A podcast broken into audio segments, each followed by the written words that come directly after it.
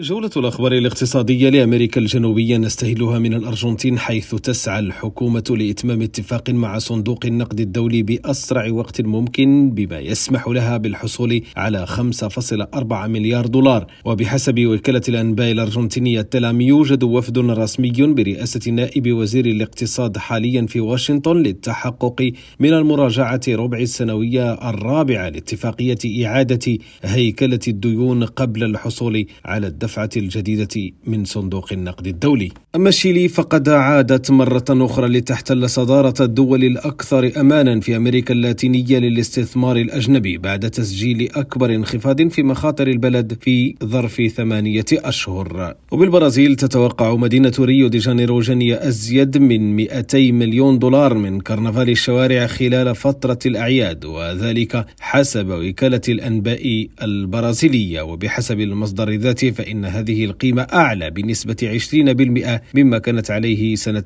2020. وبكولومبيا قدمت الحكومة الكولومبية خطة لإعادة تصنيع البلاد، والتي تتمثل ركائزها في انتقال الطاقة والاقتصاد الشعبي وقطاع الصحة بهدف تعزيز الصادرات. هشام الأكحل، ريم راديو، بونوسايريس.